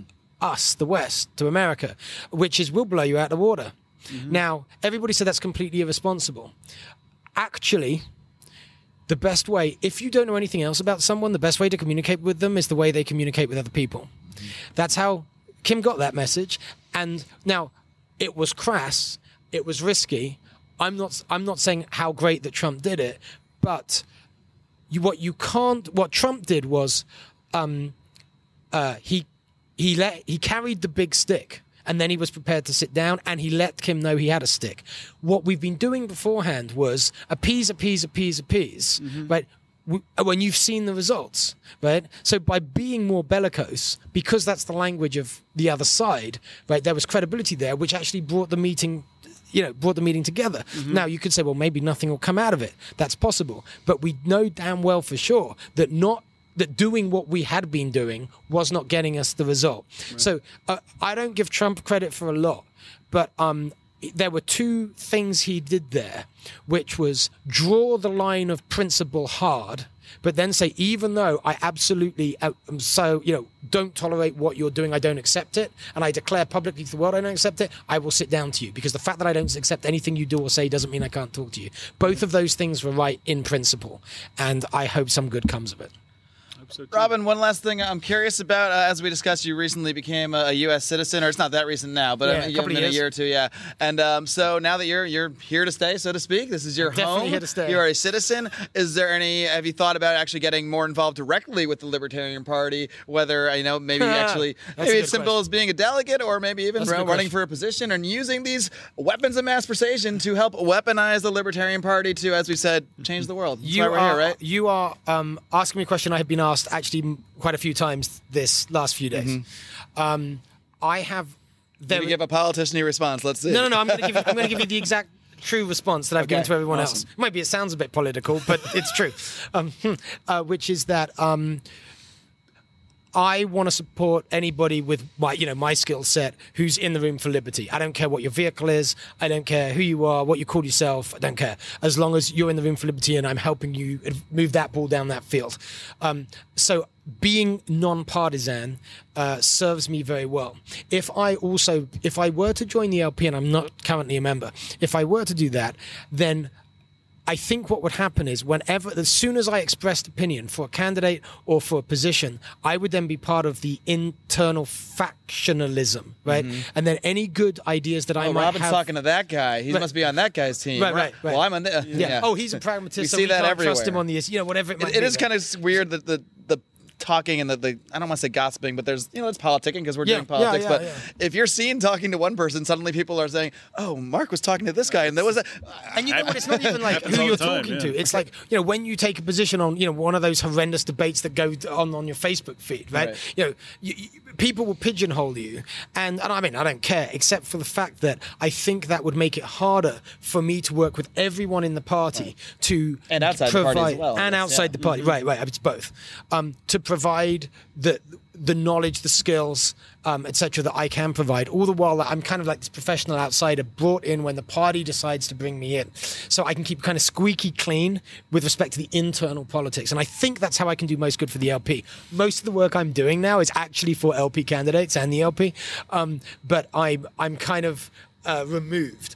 Um, that. I, I would also like to see improvements in the internal culture of the LP, but because there's an upside for what I do, even for the LP, of not being in the LP, there would need to be some really good reason for me to to join. I mean, but I'm really happy to support the LP in every way I can, practically and and in spirit and, and in philosophically, eh, all those things. So I'm, I'm doing my bit, you know, and here I am, you know. Well, uh, yeah. Either way, I think we'll be happy to have Robin Koerner a part of the Liberty Movement, helping people uh, work on our persuasion. It's the number one thing libertarians need to learn. Um, we, it's, it's five years ago. I was just as bad as anybody. Uh, doing this podcast has really helped me by having brilliant minds like yourself on and Cheers. teaching us how to persuade people and how to make friends and not just win arguments. So, Robin, wish you the best of luck. Thanks, It's been a pleasure finally It's been a meeting you in pleasure to person. meet yeah, you. we've, we've been on the show a Absolutely, few times. So, uh, It's been fun. all right. Cheers, guys. This is a hostile takeover of Lions of Liberty. This is Chris Spangle from We Are Libertarians. They have abandoned their booth, and We Are Libertarians has moved in. I hereby declare all of the Lions of Liberty pride to be the property of We Are Libertarians from here on, from henceforth. What's up, fans? Hi. Lions of Liberty, friends. Um, if we seem a little tired and a little delirious, it's because we've been in New Orleans For, for, like, three weeks, for about a year, I think. been here since Friday. Uh, every day has consisted of uh, events. We did the Human Action Bash on Saturday, which is an absolute blast, an absolute wonderful time. And then uh, we've been at the LNC for the last three days. It's been uh, quite an event. Uh, Odie, what do you think? We- we- my my interviewing skills are deteriorating, I think, very quickly, but that's okay. We just wanted to give you guys a quick little recap. We're the last media. uh, You can't. I'm pointing as if you can see, You can see behind us if you watch previous things. There was a curtain back yes, here. the They've curtain now is gone. taken our curtain away, so we're in the middle of a gigantic room. We are libertarians. They're gone. Being libertarian is gone. We are the last libertarians in the media in this entire media row, and uh, I'm proud of that fact. How many how many interviews did we do? Um, one million, I believe. I have a lot of work to do when I when I get home or I'm, or get on a plane.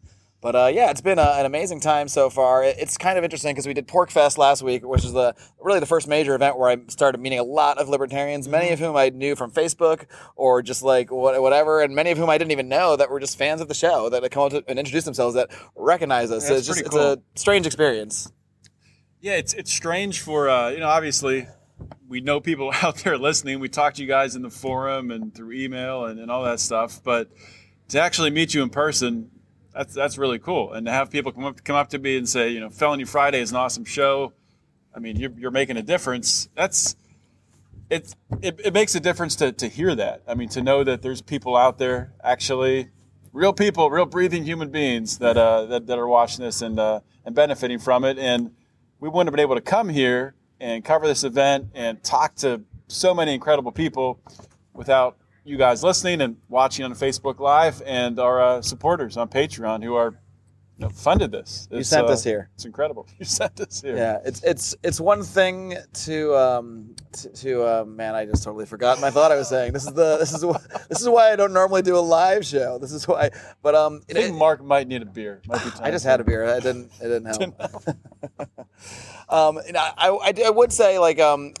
One thing that I, has really struck me being here at the LNC is, you know, five years ago when I first became a libertarian, or not became a libertarian, I've been a libertarian forever, but uh, when I first became, you know, involved in the podcast and started connecting with so many different people in the libertarian movement, originally I, fo- I didn't even want to talk to politicians. I only really wanted to talk to the philosophical types, the Walter Blocks of the world, uh, the the people that were really digging into the ideas and the philosophy, because that was really the end of my interest, and, and it, it is my still my primary interest. But as I've um, as the podcast grew and grew, and uh, this really started a couple years ago before the 2016 convention, but a lot of candidates for uh, for office for LNC positions started to reach out to me, started to reach out to the show, and then request to be interviewed and request to come on. And uh, a part of me was a little skeptical getting into that end of things a bit because I kind of wanted to stay away from the politics of it all, the day to day politics of it all. But I decided, you know, these are people that are doing liberty in, in a, a, a different way. There's many ways to do these things. There's cultural. Uh, you can be Eric July and BackWordz and do things that way. You can start a podcast. Uh, you can do the political end and connect with people that way.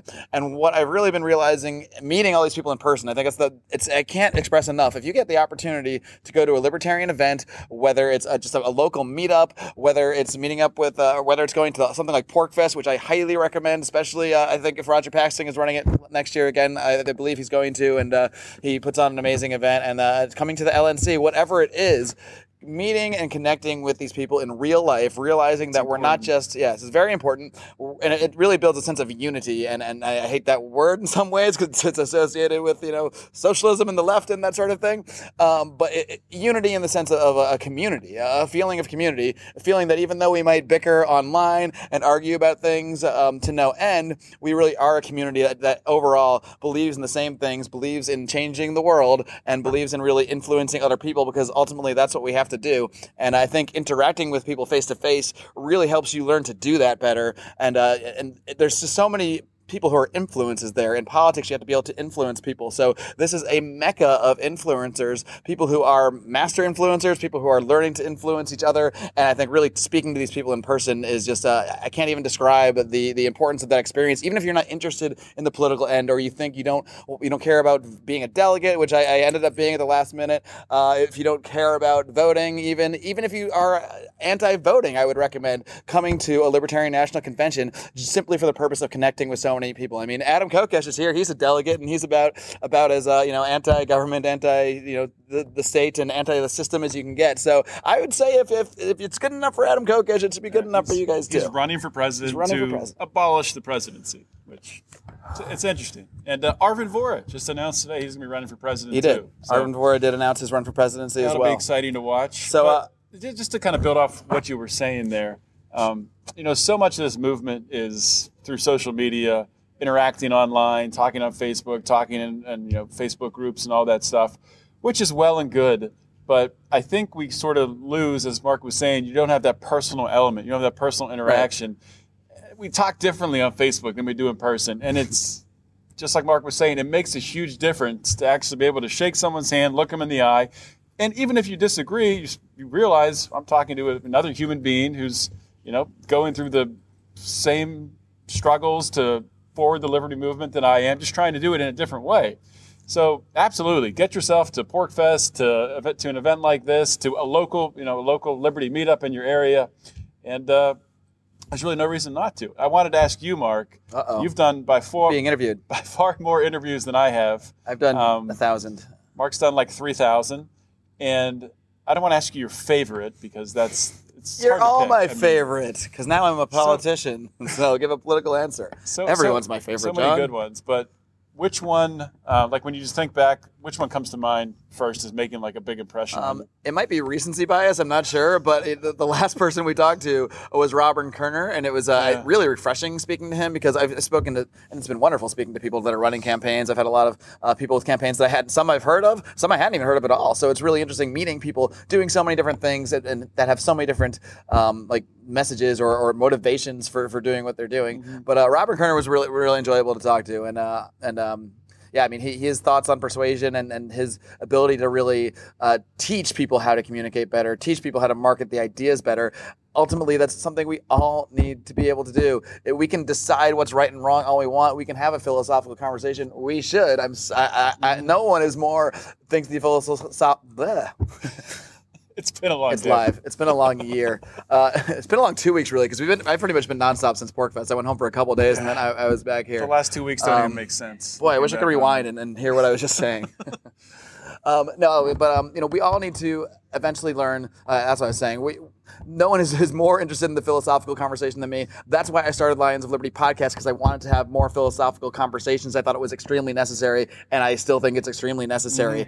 Um, however, there is something else to these ideas. There is coming to what they are in your own mind or by conversations with other others, and then there is getting other people to listen to you. I'm not just saying to agree with you, just to listen in the first place. And I think so often uh, the approach that liber- not just libertarians, probably people of any political bent take is we got to prove you wrong. We got to prove this person wrong because we're right. We are on the I right mean, side of I- everything. I think Democrats probably do it better than definitely better than libertarians, but probably better than Republicans too at culturally influencing culture and reaching out and and uh, Yeah, I mean, people that something way. Eric July talked about at PorcFest. I mean, look, the Democrats have Jay Z and Beyonce and all of Hollywood out there supporting them, and they did that through culture. That is a that is cultural growth. That is not philosophical or government really. So that's what we need to do. We need to invade the culture. Uh, the political the, political part part of this is very important, um, but changing hearts and minds, as cheesy as that may sound,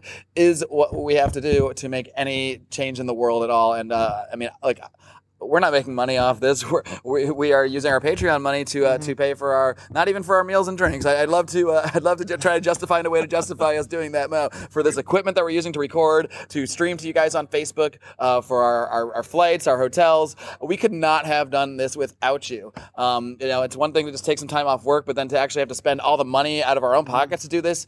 I'm not saying I wouldn't do it, but it would, it would be a much more difficult decision, I think. So uh, thank you so much to the Lions of Liberty Pride, all of our supporters on Patreon. I truly, truly, truly cannot possibly express in words enough uh, how how thankful we are for the opportunity to be able to do this, and it's all thanks to you guys. So uh, if you enjoyed the Facebook live streaming we've been doing, we didn't even plan on doing any Facebook live streaming. We just, kind of we just kind of thought about it at the last minute, and we have sort of a, out, a jerry rig setup here, and uh, we figured we try to get some more interaction going with you, so you can get you know while while you're waiting for these podcasts to be edited, which will happen at some point, you can go and see all, see all of this in real time, unedited, unscripted, unedited, and uh, so we, we, this is just another way to try to thank you guys and, and for your contributions, and not even just contributions. It's not just about the people that pay us the money. Uh, we wouldn't have even been a place to start a Patreon without all the thousands and thousands and thousands of people sharing our show, subscribing to our show, downloading the show, telling us by your clicks and views that that what we're doing matters to you and that we should keep doing it. And uh, I think I, I'm just so inspired right now. I'm tired, I'm exhausted, but I'm also inspired to continue doing this stuff and to continue to. to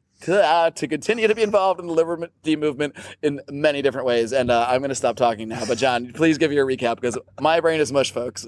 Yeah, I'll, I'll give a, a similar recap. Marc was talking about Robin, the Robin Koerner interview, which I took part in, and it was awesome. I wanted to because Robin's talking about persuasion, and that outside of criminal justice reform within the liberty movement, I think persuasion and messaging.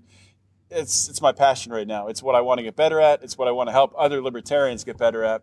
But my uh, interview with Maj Toure was along the same lines, talking about really how to reach out culturally and how to. Uh, one thing he talked about is you know, if uh, libertarians are going to be able to go into the black community and uh, present a legitimate option, uh, a, a legitimate alternative to the to the Democrats, we have to do it in a way where we have, first of all, we're actually there and we actually go there and we actually talk to people, meet them, shake their hand, and uh, and and just uh, help in any way we can. But on top of that, we need advocates within the community to sort of vouch for us. And Maj Toure could be uh, one of those advocates. Seems like he's willing to uh, to work with libertarians. He gave a you know, tremendous, or participated on a tremendous panel with uh, Adam Kokesh and Cynthia McKinley and Latanya Washington, I believe. Might have her last name wrong, but that was that was awesome. That was two days ago. I don't know. All the, all the days run together, but that that is so vitally important. Um, the Libertarian Party is not going to grow until we're able to break down those barriers and really reach these areas that we haven't haven't been able to haven't been able to break through. So th- this weekend has been awesome weekend. I don't even know it's what day is it Tuesday. I It's- have no idea. I believe it's a Tuesday, but I, I I can neither confirm or deny that that is correct at this point. yeah, but it's it's been a crazy weekend, and we started started off at the uh, Mises Caucus and interviews with Larry Sharpe and Tom Woods and Alex Merced. and Getting to meet Smith. Tom Woods in person and talk to That him face to face is That just so cool. cool. I think I mentioned this on one of the podcasts, but one of the craziest moments to me was when I, I walked in, I kind of saw Tom Woods, and then he turns and sees me and says, "Is that Marc Clair?" I'm like, "What?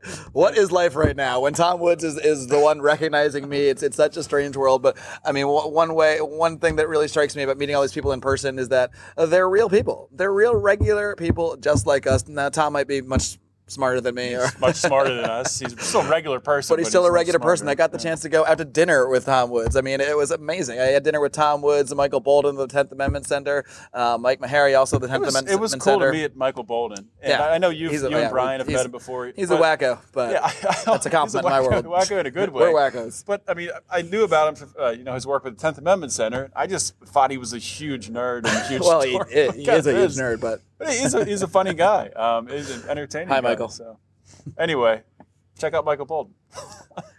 all right. Uh, any final thoughts? I think we've given a series of final thoughts here, but uh, any any final, final, got. final I'm- thoughts for I'm ready for. out there? I haven't had a beer yet today, so I'm Oh, ready well, one of uh, that's where we're different. I've had quite a few. Uh, I just want to say once again, thank you to every single one of you who's listened to our show, who supported our show, who's come up to me here at the, the Libertarian National Convention and told us how important you think what we're doing is. Nothing can could encourage could, could possibly encourage us to continue to do this more. Friends and fans. money could encourage. Oh, and more, Odia, we should probably tell them one thing as, as we're closing out the, the LNC.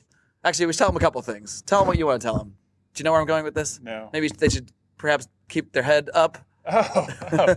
well, this is Catchphrases, marketing. This is John Odermatt signing off, and uh, always remember to keep your head up and the fires of liberty burning.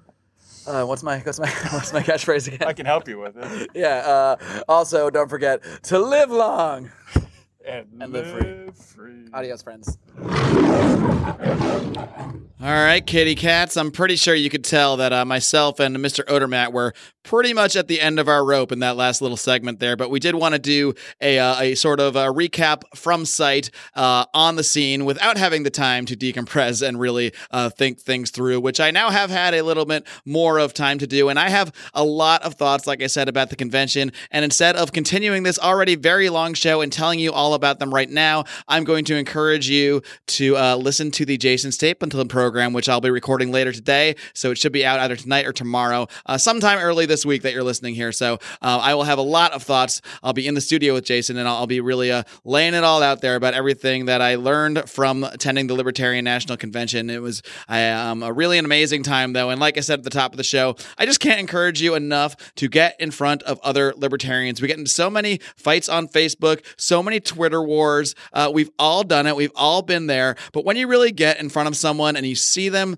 eh, and you look them in the eye and you shake their hand, even if you have disagreements, even if you are vehemently on opposite quote unquote sides of one issue or another, when you actually communicate with a person in real life, it just changes everything. It changes the entire dynamic. You no longer see them as an enemy. You see them as, I know, really a, fa- a friend or a, a family member, even who has come to this same event because they feel that the world is wrong. They feel that there are changes that need to be made.